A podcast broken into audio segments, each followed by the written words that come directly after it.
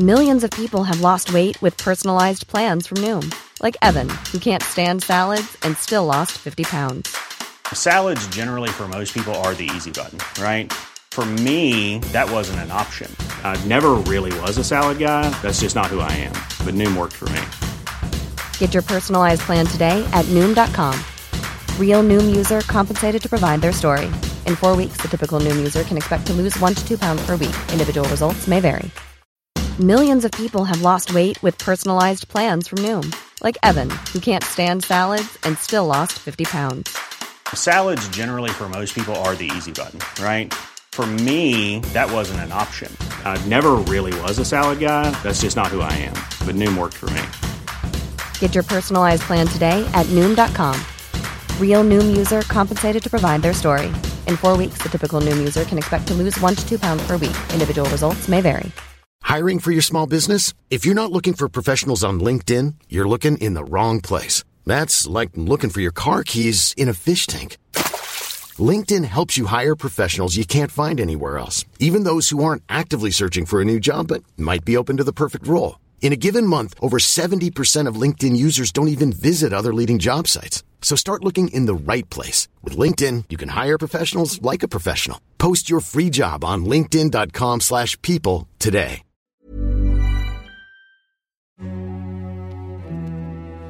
As I'm president of the United States, Iran will never be allowed to have a nuclear weapon. Tensions between China and the United States have been increasing over trade, coronavirus, Taiwan, Hong Kong, and now the South China Sea. It takes Sea. a few to make war, but it takes a village and a nation to build peace. Hold Your Fire, a podcast by the International Crisis Group. Hi, I'm Rob Malley. And I am Naz Modirzadeh. So today, you know, first I want to say we, we're recording this on Tuesday, January 12th, and we know that given how quickly things move in the US, a lot may happen between then and when we are on air. But we thought it was important to come back to the events that occurred on January 6th, the insurrection on the US Capitol. And we are going to have as our guest Sheera Frenkel to talk to us about that and the role played by social media. We also will be talking at the end of the show with Peter Salisbury, who's our senior analyst for Yemen, to talk about a decision that the Trump administration is making on its way out, which is that it designated the Yemen Houthi rebel group as a terrorist organization, and that is going to have very consequential humanitarian and diplomatic repercussions. But first, again, we're going to turn to the events that shook uh, the U.S. last week. Uh, Naz, and we are joined by Sheera Frenkel. Uh, Sheera, great to have you on the show. Thank you for having me. So, Sheera is a New York Times reporter where you cover cybersecurity and big tech in San Francisco. Also, the author of An Ugly Truth Inside Facebook's Battle for Domination.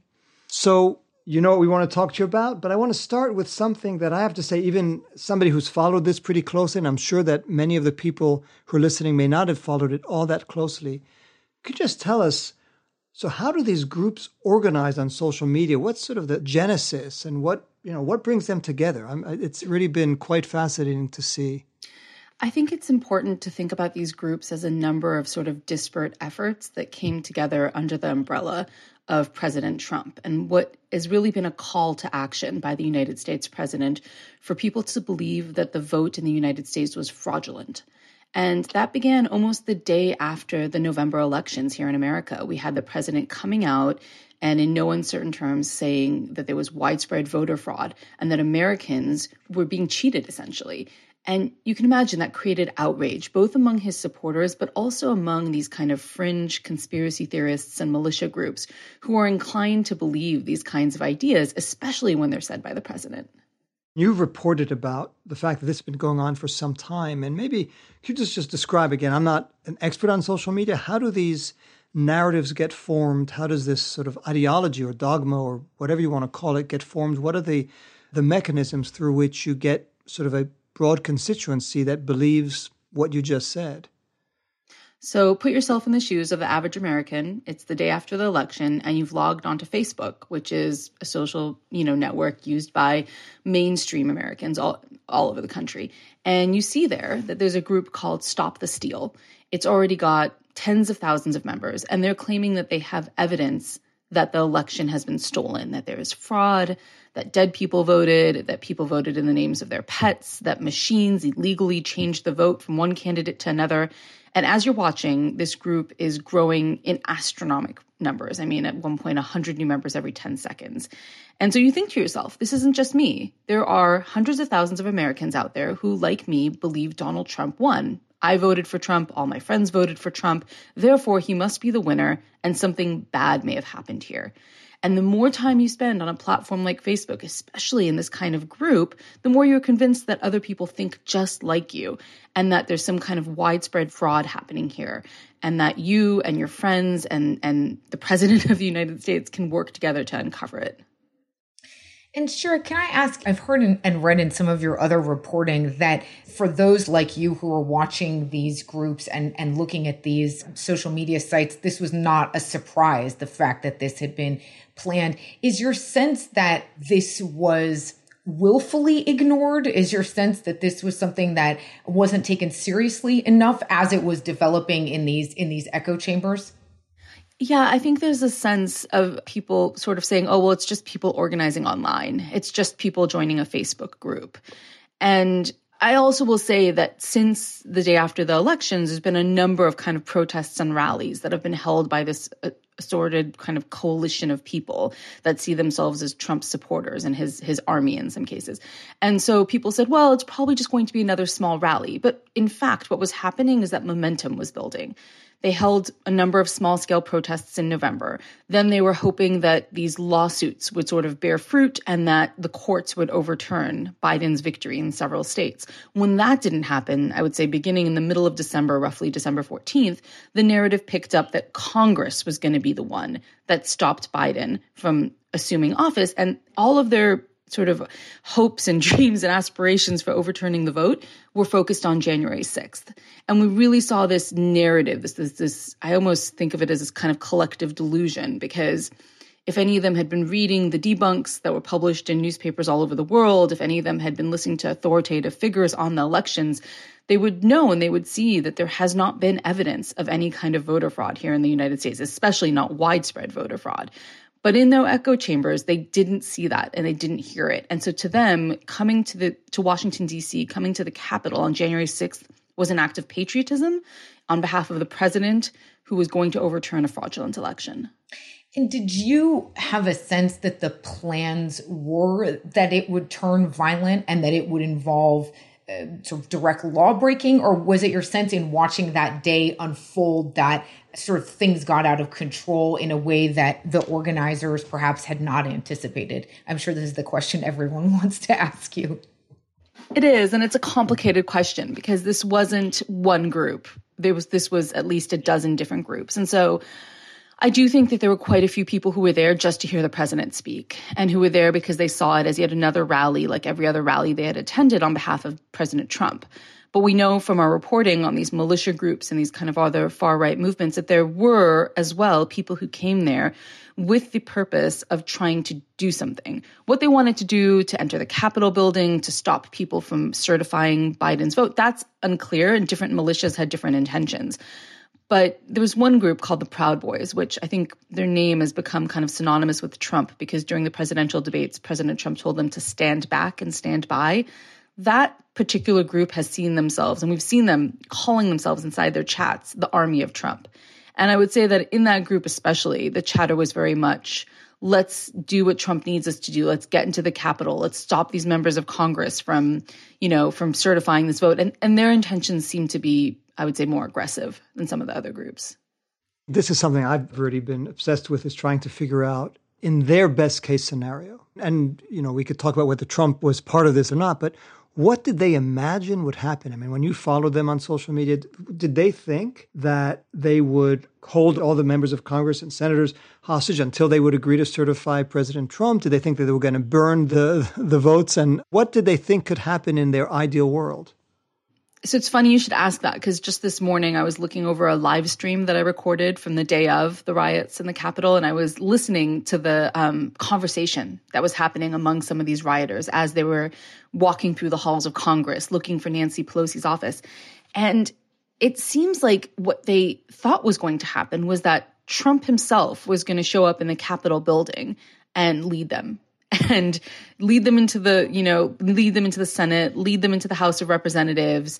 And depending on who they were, so if they were QAnon, they believe that there have been these secret military tribunals being held um, on secret government bases, and that a number of Democratic members of the Senate um, and Congress, that, that basically there were going to be mass arrests of everyone who was one of Trump's enemies.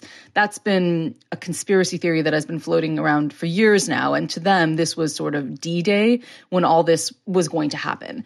Among the militia members, they thought that Trump was going to ask them to arrest, once again, people like Nancy Pelosi, the Speaker of the House, um, Democratic members of Congress who have been outspoken against Donald Trump. They, they seem to think that this was their moment to erect a new government in Trump's name. Yeah, that's extraordinary. And people have been speaking about whether this was a coup or not. I- have never quite figured out what they thought they could do. And you've actually spoken about how a number of them had weapons and some weapons were in the trunks and how they would bring those weapons. So again, it sounds like some of them had far more nefarious designs. Well, they hoped the military was going to be on the side. I think that's another key element here. A lot of these characters have either police or military backgrounds. And so there was assumption on them that if they took action, the military or the police or the National Guard would um, side with them, essentially. Even violent action. Yes, yes. I, I am curious. So these events happen. It didn't quite pan out the way they wanted. There's this backlash, at least among some. I'm sure you followed their communications since then to the extent they haven't been taken down. What are they saying now? Are they looking back at it and saying, and the they I realize is nebulous, but are they looking back at saying we were betrayed, but the fight continues, or it went too far? Or we're going to live to fight another day, you know, January 17th or whatever. What are you hearing now? They're incredibly fractured. And, and it's sort of interesting because what happened after these riots was that social media companies like Facebook and Twitter banned them. We have seen the largest ever sort of, you know, action taken by a social media company to take these people off these mainstream platforms. And as a result, they can't centralize their thoughts and ideas and kind of rally in the way that they used to. And at least for me, as someone who studies social media, this is one of the most interesting sort of moments what happens to a group of people who have been able to sort of openly, publicly organize. I mean, a lot of their sense of legitimacy has come from the fact that they're organizing on Facebook and Twitter and they can reach people on Facebook and Twitter. And now that they are kind of scrambled and all over different communication platforms, ranging from Telegram to Signal um, to places like CloutHub and Gab, they they don't really know what what comes next. A lot of them are calling on Trump to tell them what comes next. Um, they think that Trump wants them to come back to Washington and either between January 16th, 17th, 18th, 19th, the days leading up to the inauguration. They want to come back to Washington. They want to go to other state capitals. And they want to be told by the president what to do next. Well, I know we want to talk about the banning on Facebook and Twitter, but before we get there, just picking up on something you said earlier, I'm wondering what is the reaction within some of these circles? And again, recognizing that they are different to the language that's being used in the mainstream or whatever we want to call it media. So we're seeing references to insurrection, rioters, is this um, sort of building up a sense of heroism and bravery, or is there a sense of being somewhat offended at the idea of being called insurrectionists rather than simply patriots who are trying to uphold uh, what they see as the rightful result of the election? Uh, you know, what's interesting is that a lot of these groups are not they're they're so disconnected from mainstream media and from mm. the kind of newspapers that the average person would read that I don't think they're fully aware of how this is a lot of them are not fully aware of how this is being covered those that are sort of seeing the headlines in places like the New York Times and the Washington Post laugh about it because to them it's the lying New York Times. They're they're a nonsense news organization that publishes nothing but false news. So I wouldn't I wouldn't say that I've seen really much offense being taken because these are people that have for years thought that these news organizations do not print the truth, that they are against them, that they um, are not serious, um, so, part of the deep state in some cases. And so I, I don't think that they're bothered really. I think what does bother them is that Trump has been relatively quiet. Um, he i think the day after i want to say the, the riots he he told the, the group that he loved them. I can't remember if it was the day of or the day after. The day of i think. The day of that they were special right and he loved it. So yeah. they were expecting more of that. They wanted more pats on the mm. back from the president. Um, that i think has been disappointing for them.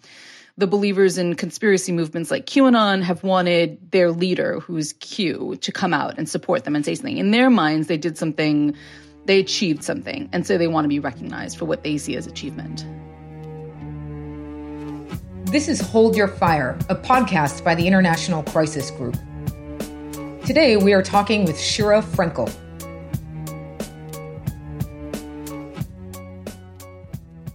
Before we turn to sort of the whole social media policy, this I, I don't know if you saw this op ed by uh, David Blight, who's a Civil War historian. He wrote a piece in the New York Times over the weekend, which we will post a link to. I just thought it was fascinating. He looked at what he calls the ideologies of lost causes. So groups that have lost, like the um, Southern Confederates in the U.S. Civil War. He speaks about Germany after the First World War and how they recreate a narrative about their martyrdom, but how in fact they won even after they lost. And he looks at some of the elements of this Trumpist lost cause, which is the vision of an America that doesn't exist anymore, that is more white, that isn't gay, that doesn't have immigrants, and that is more Christian and says, you know, if you look at th- this is a narrative that might emerge from, and this will be uh, January 6th, will be a moment in that drama. I don't know, again, because they maybe they're not speaking as much right now because they're not as present on Twitter and Facebook. But I wonder if you're feeling that emerging, sort of this, this was our day of martyrdom, but this is the ideology we're going to keep fighting for. Certainly. I mean, I think there is this kind of post cognitive dissonance of they thought mm. something was going to happen on uh, January 6th, and now the goalpost has once again been moved. It's funny because I um I studied millennial societies way back when I was in college, and I looked at moments of apocalypse and what happened to societies who believed an apocalypse was going to happen and then it didn't. And when I one of the reasons I'm so interested in these conspiracy groups and these militias and all that is that I see so many patterns in groups that believed in, for instance, millennial expectations and those that right now mm. believe in these conspiracies. And every time the goalpost gets moved, their belief is somehow strengthened. It's not, oh, this thing didn't happen that we expected to happen. That means that we were wrong. It's, oh, we, we just need to wait a little bit longer and this thing will, will come to pass.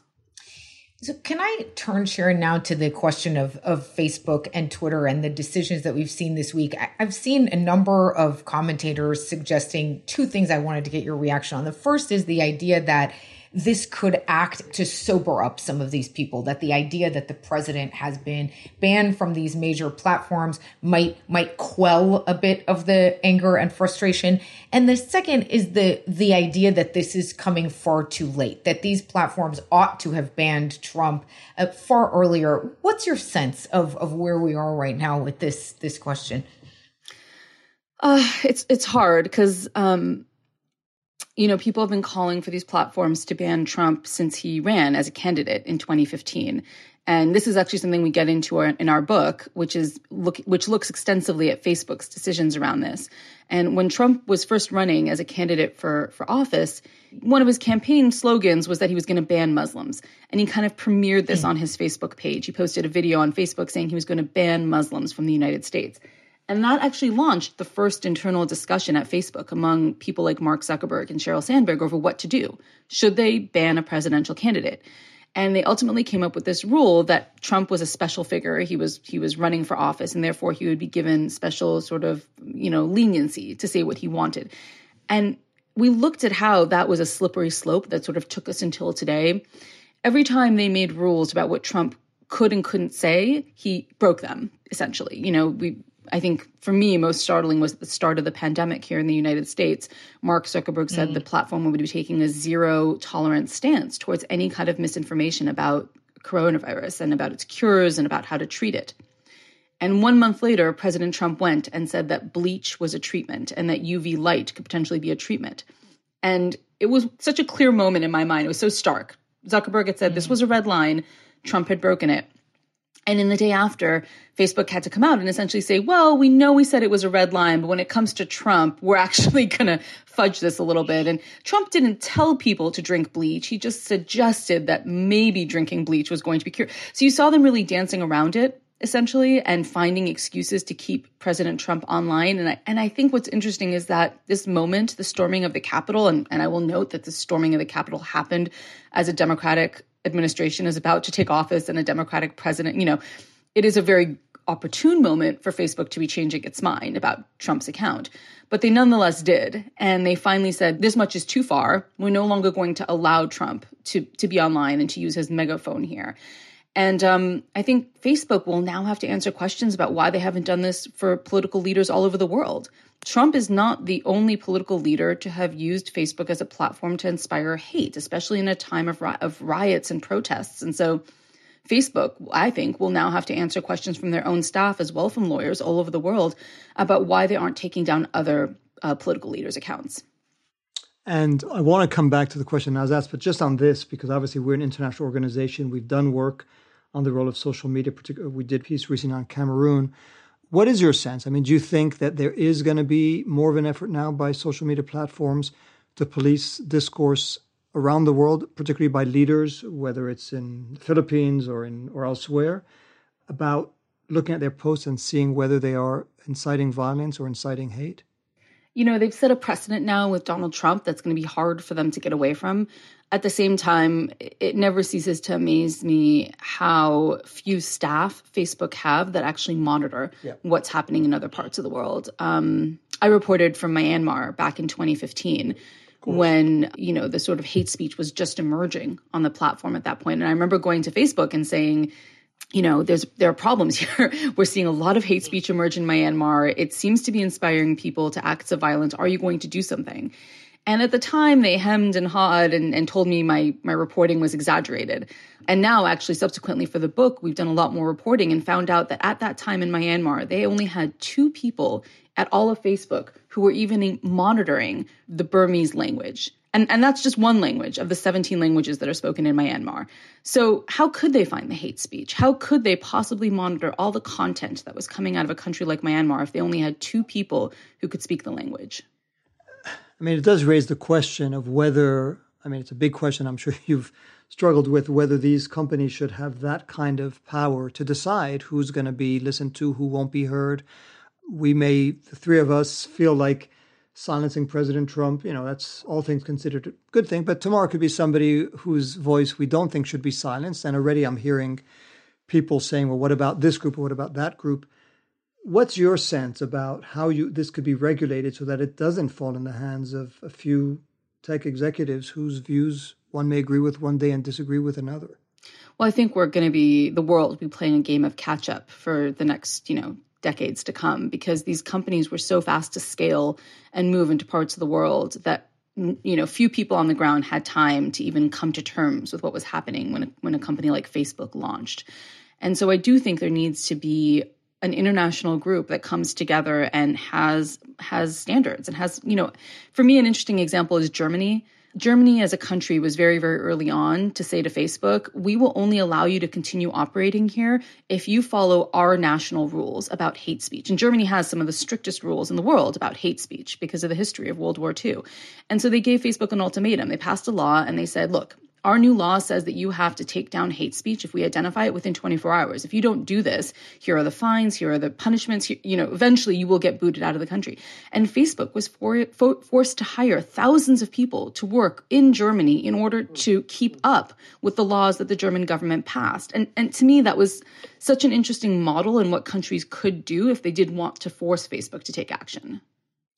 But sure, and again, I know you you've probably grappled with this not only in your book but more broadly. Isn't part of the issue that the U.S. is fundamentally different from Germany in that sense? How do we deal with the idea that not just sort of a basic free expression concern, but are we moving towards a sense that there are some elected politicians whose speech needs to be mediated in order for people to be able to hear it? So you know, if we, Rob and I were talking about the fact that CNN and MSNBC in the last few weeks have also been saying we won't directly air President Trump's speeches out of a concern that there's incitement or, or abject lies being um, told. Is there reason to be very, very careful here moving forward with the idea that the German model would impose, of course, hundreds of people maybe better than a few people, but nonetheless, uh, groups of people working in a private corporation deciding what the public has direct access to? Absolutely. I mean, look, I think there's every reason to move carefully. These platforms were very, very quick to launch themselves onto the world. And we, I think, have to be slow in moving forward and deciding how how this will be regulated going forward. And there, if you imagine this as a pendulum that's kind of swinging back and mm. forth, we're right now the pendulum's way up here in terms of shut everything down, ban everything. You know, we're going to have to find a middle middle ground here, right? I do think that it will somewhat be country by country, that every country will need to find slightly different solutions. I, I just think that this will not be a one size fits all situation. America does have very different laws than Germany. And I think that here in the United States, the value that was placed on free speech and, and Mark Zuckerberg and Sheryl Sandberg, as Americans who grew up with that value, were more inclined to sort of believe that. But again, I go to Myanmar as sort of the opposite, as an interesting case study, because there you had a country which was under military rule, which had no institutions really of free press at the time that Facebook launched there. And it was such a different I, don't think anyone at facebook understood what would happen when you launched social media in a country where there were no institutions of of news of, of, of sort of truth and accountability that the public trusted and so when a rumor went viral on Facebook, there was no voice that people trusted that was sort of pushing back on that. So, Shir, if I could bring it back to the US and to President Trump and his, his movement, quote unquote, maybe we'll conclude on this. You know, at Crisis Group, what we try to do is put ourselves in everyone's shoes, even the shoes of people who we may not uh, see eye to eye with. And I've been thinking about the number of people who feel completely alienated from, quote unquote, the mainstream media, whether it's the New York Times or CNN or MSNBC, and who believe that their voices have been marginalized, that people don't respect them, they're not paid attention to, and they view themselves, I think, as represented in some way by, by President Trump.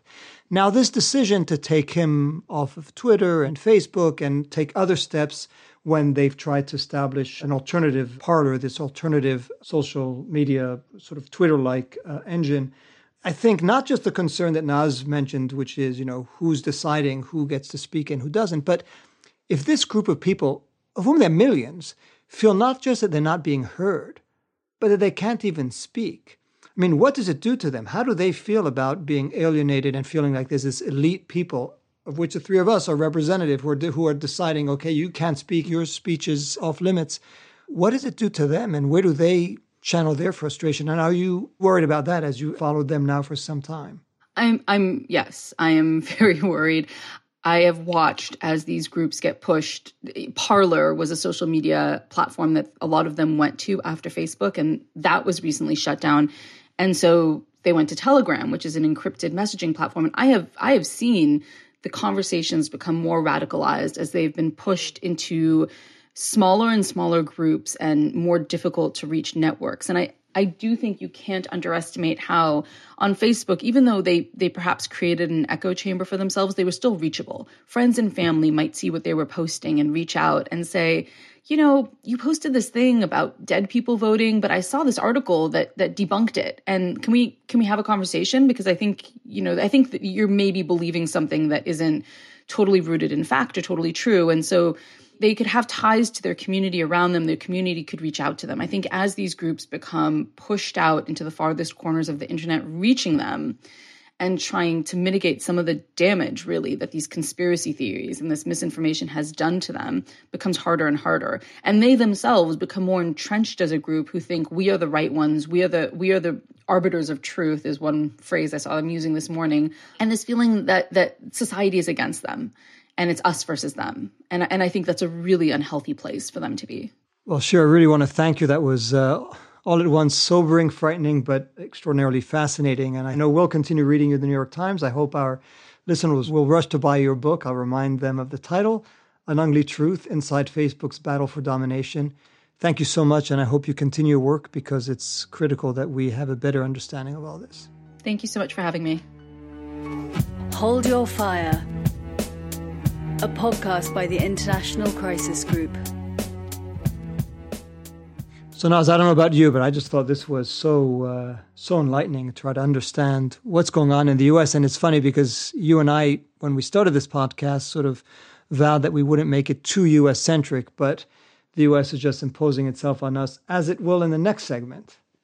Yes, absolutely, Rob. I, I, was thinking while we were speaking with with Sheera that uh, it reminded me of the early days after 9-11 when there were all these conversations about who are these people and what are they talking about, and there were experts brought out who had been tracking sort of Al Qaeda and other terrorist groups, and all of a sudden everyone wanted to know what they were thinking, and it was striking to me that we're having a similar kind of conversation about people who are, uh, for those of us in the U.S., our, our neighbors and fellow citizens. Uh, and and I think it's crucial that we hear from those like Sheera who are watching closely and listening closely to these to these conversations. Now, one thing we've we've discussed at length the, on this podcast for the past several weeks is how much the Trump administration could still do in its waning days and weeks. Yeah. And we've spoken about sanctions against Iran. We've spoken about there have been also sanctions against Iraqi figures. There was a change in policy towards Taiwan. Cuba made it back on the state sponsored terrorism list somehow. Nobody quite understands on what basis. And the issue that we've spent a long time at Crisis Group uh, dreading, which is designating the Houthi rebel movement in Yemen as a terrorist group. And my colleague, uh, Peter Salisbury, who is our senior analyst for Yemen and a great travel companion in Yemen, is with us. Peter, thanks for being here. Thanks for having me. So, Maybe you could tell us briefly. Uh, we we've written about it. Our Crisis Group has written about it. You and I have written about it. But what practically does it change that the U.S. has now designated the Houthis as a as a terrorist organization? Well, what the US has done, in, in fact, is not to just issue one designation, but kind of a, a three in one package. So you've got something called a foreign terrorist organization designation. There are specially designated global terrorists and those can be for groups or for individuals. And what they've done is to designate the movement as a whole, Ansar Allah, as a terrorist organization and as a movement, as an SDGT, as they have it, and three of the senior leaders of, of the organization. So they've kind of thrown the, the kitchen sink at them.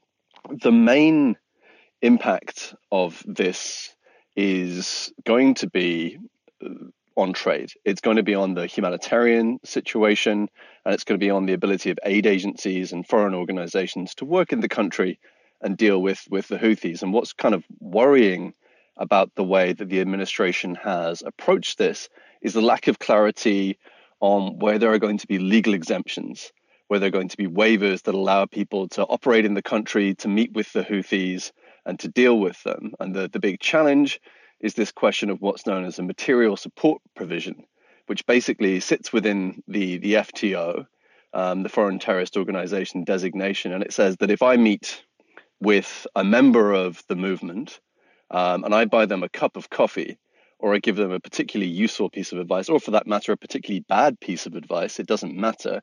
That's material support to the movement.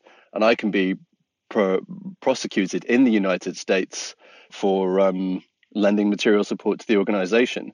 If you're an aid agency, that's a big problem because you're not the UN, you don't have this kind of humanitarian exemption.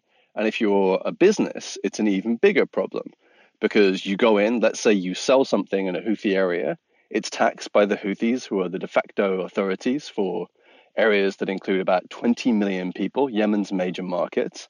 Technically, the goods that you've sold and you've profited from that has been to the material benefit of the, the movement. So most big businesses and certainly some some lawyers that we've spoken to in the United States have basically said when this happens, what you do is you just cut off all ties until the legal environment is clear.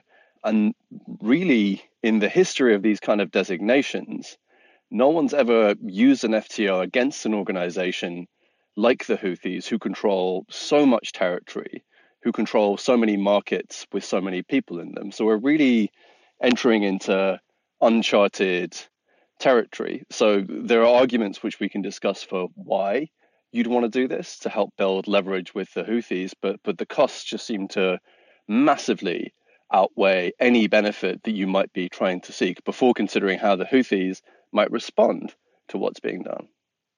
Yeah, Peter, I, will take my interviewer hat off for a moment. This is the primary area where I we do a lot of research at mm. HLS PLAC, and I just want to underscore what you said. I think that the impact regarding a group with this much territory and this many human beings under their power.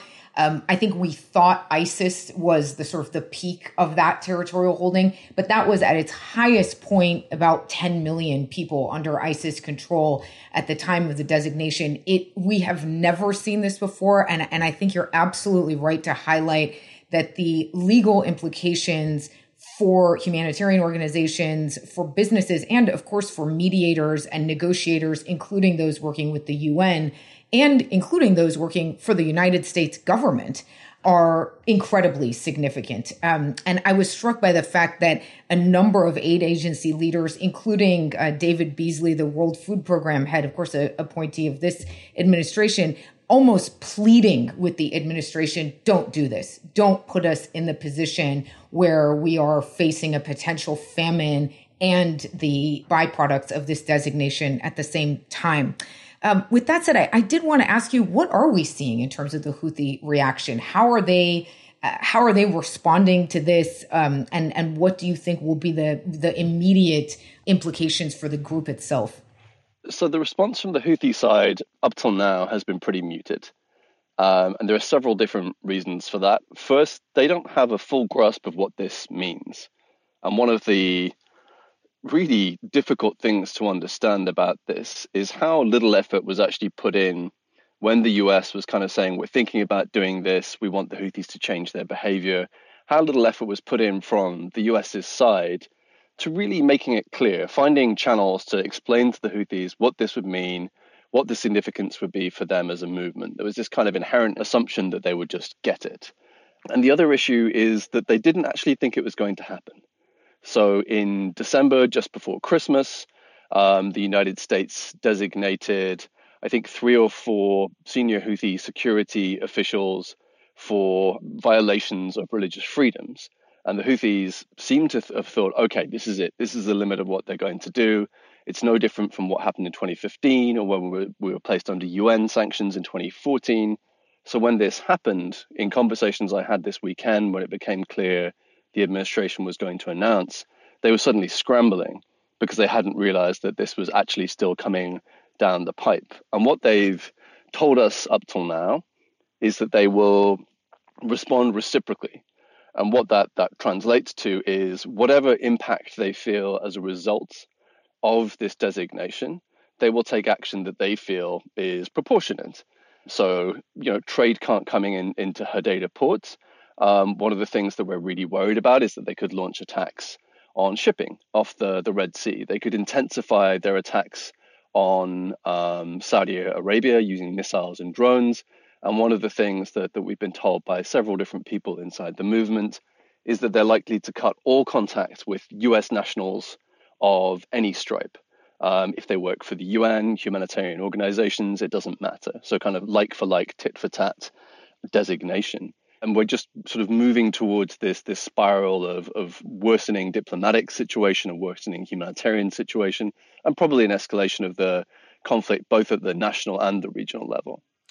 But so, you know, one of the most outrageous things about what the U.S. did is that it does it with only a few days left when, uh, you know, they're on their way out and they're doing a lot of sort of what I described as scorched earth policies uh, on their way out. But the redeeming feature, of course, it is because it is at, is at the end of their presidency. So a President Biden has every opportunity to reverse it. So I'm curious whether you have any recommendation for how they should do it, what they should do, or if you have any sense of, of how they, they may be thinking about it, and whether that's something the Houthis may also be thinking this may not last that much longer. Well, uh, listeners of the podcast won't be excited to learn the inner workings of Crisis Group, but Rob's actually got an email that he can't see right now with uh, a statement that we've been drafting, pretty much addressing this this question. So you can read that online as well, I guess.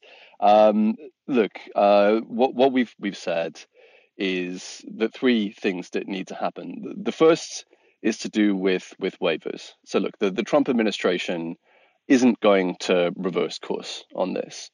But one of the, the challenges we have is that it hasn't actually completed this package, and, and Naz probably can, can speak to sort of the importance of this, this package of waivers and exemptions that the Treasury Department normally issues alongside these kind of designations making it clear to aid agencies and businesses what the operating environment is legally. None of that is there, which means that many organizations will have, on the basis of, of their internal legal advice, to just halt operations in Yemen.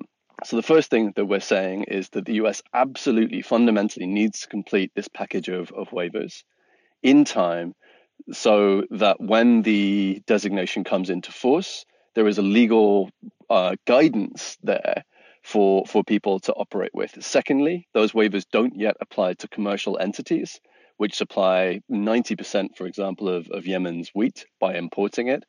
They need guidance. There need to be really clear signals from the administration, from the Treasury, from Justice Department saying, hey, we're not going to prosecute you if you do business to bring basic goods into Yemen. It's not going to happen. And in ideal case, they'd issue waivers. And finally, what we say is the Biden administration, as a matter of priority, should reverse at least some of these designations. So the blanket designations of the Houthis as a foreign terrorist organization and especially designated global terrorist organization, those need to go simply because the, the costs outweigh the, the benefits. And if people want to have um, leverage of some kind with, with the movement, if they feel that this can't be seen as being sort of purely to the Houthis' benefit and, and just backtracking, then maybe they could leave in place these these designations of, of three top Houthi leaders as kind of a symbolic gesture. And if they so want, they can they can use that to kind of wind up or attack economic networks which benefit the Houthis but don't interrupt the flow of goods in into the country. Um, but that would really be up to the, the judgment of the administration. But these big blanket designations really do need to go because the, the cost's just too high. And I don't mean to add a voice of gloom here, but I would add to that just how important speed is because um, we have very, very little precedent for designations being reversed once they are made. It tends to take years, if not decades, for designations to be removed just because of how thick administratively they tend to be within the government bureaucracy. And so, I mean, I would say this would have to be a priority almost in week one so that you could prevent the bureaucratic spread of the designation, which will begin the minute after it goes into place. Yeah, why not day one? I mean, again, I think you make a very good point, but I'll conclude on this because we're out of time. But all designations have a political side.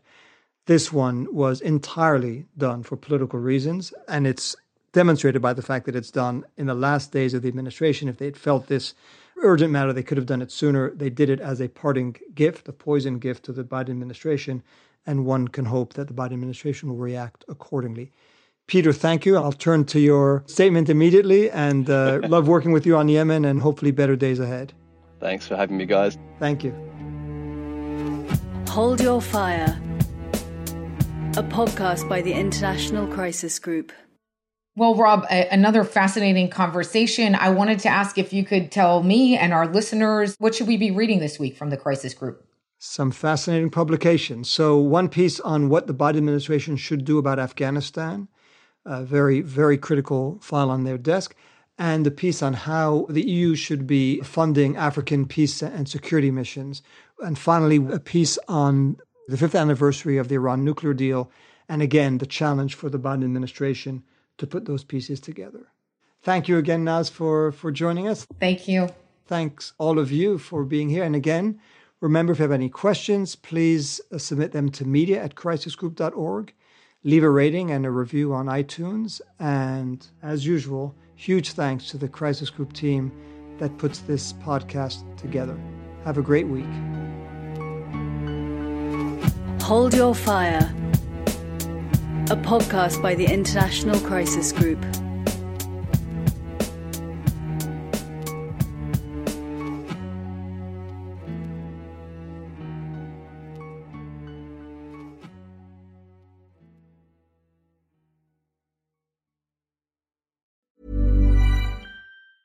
A lot can happen in the next three years. Like a chatbot may be your new best friend.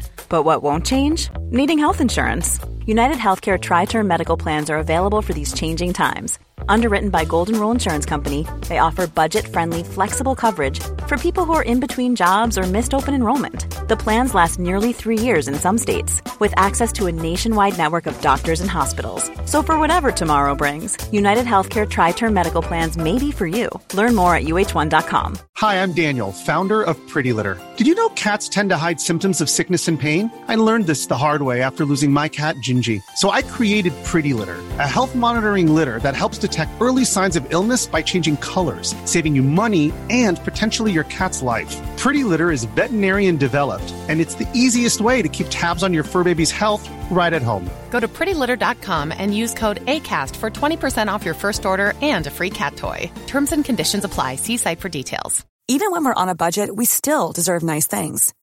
Quince is a place to scoop up stunning high end goods for 50 to 80% less than similar brands.